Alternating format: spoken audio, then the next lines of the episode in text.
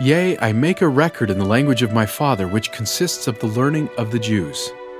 1 Nephi chapter 1, verse 2. Hey listeners, this is Nick from Book of Mormon Central, and today's podcast addresses the question How does the Book of Mormon text reflect a 7th century BC Israelite writing style?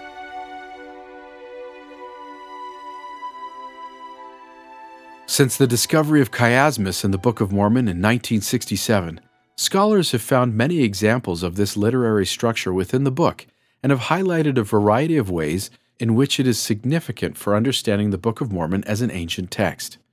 Recently, biblical scholar David R. Seely has taken a close look at the specific rhetorical forms of chiasmus in both the Bible and the Book of Mormon and found four specific usages of chiasmus that are relatively distinctive in Deuteronomy and Jeremiah as possible indicators of the 7th century BC Judahite rhetorical tradition.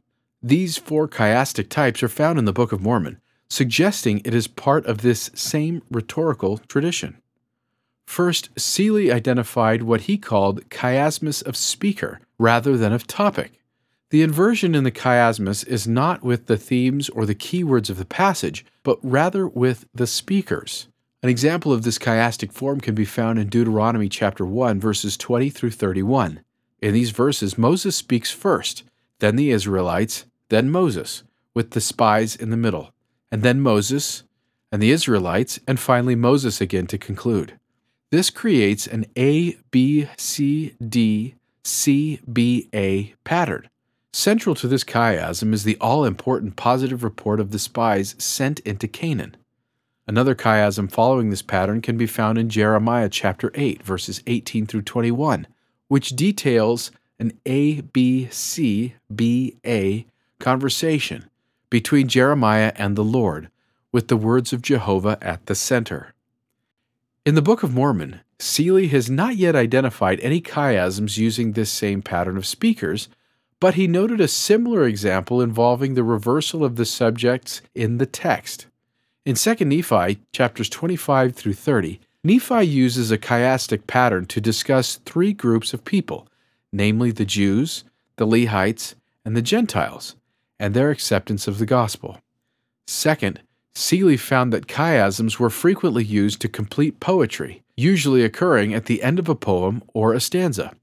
Some examples of this use of chiastic structure are found in Deuteronomy chapter 32 verse 43, completing the song of Moses, and Jeremiah chapter 6 verse 21, which ends a poetic stanza. Many instances of chiasms used to complete a stanza or unit of text in the Book of Mormon have likewise been found, including the end of 1 Nephi's introduction in chapters 1 and 2. Another instance of this use of chiasmus in the Book of Mormon includes Alma chapter 5 verse 62, which concludes Alma's sermon to the people of Zarahemla. Third, in the 7th century BC, chiasmus or semi-chiasmus often used a common particle in the middle of two ideas. For example, Deuteronomy chapter 32 verse 27 creates a semi-chiasm by the repeated use of the word lest, which Seely and others have argued gave Jeremiah a formula to follow in his own prophetic writings. This can be seen in Jeremiah's use of the words like in Jeremiah chapter 9 verse 22 and before in Jeremiah chapter 13 verse 16 to create semi-chiasms. Many similar examples can be found in the Book of Mormon, such as Mosiah chapter 29 verse 20. Fourth, chiastic forms often involved a rhetorical question or a series of rhetorical questions appearing in the middle of the chiasm. Because Deuteronomy, Jeremiah, and the Book of Mormon are full of preaching both to contemporary audiences as well as to future audiences, these questions are used to invite the reader to reflect on the messages presented.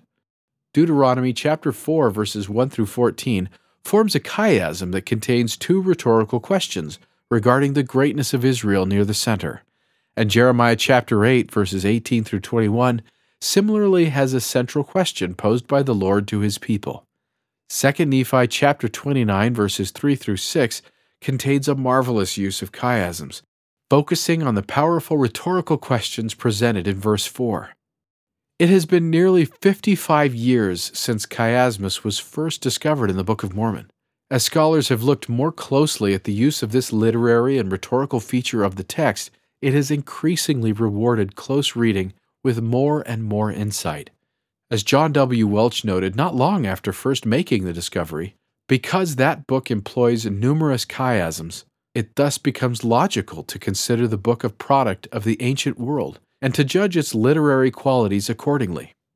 Originally presented at the 50th anniversary International Jubilee celebration of Welch's discovery, Seely's study put Welch's observation to the test, examining the Book of Mormon's use of chiasmus more specifically within the text of Israelite literature from the 7th century BC. As Seely meaningfully concluded, these four types of chiasmus are part of literary patterns which are prominent and in some cases distinctive features of a 7th century BC Judahite rhetorical tradition. Similarly, the discovery of these same literary features in the Book of Mormon can sharpen our reading and study of this ancient book coming from the same period and rhetorical tradition. As has been observed, given how little was known about the biblical use of chiasmus in 1829, it is unlikely Joseph Smith could have not only written hundreds of elegant and effective chiastic structures, but also done so in a way that accurately follows literary and rhetorical conventions common to Israelite literature of the 7th century BC. Thus, recognizing these stylistic features further strengthens the Book of Mormon's claim that the earliest writings within its pages were originally written by a small group of Israelites from that time period. It also deepens the reader's appreciation of the elite scribal skill and literary art that Nephi possessed and passed on to his record keeping successors, no doubt part of the learning of the Jews Nephi received from his father.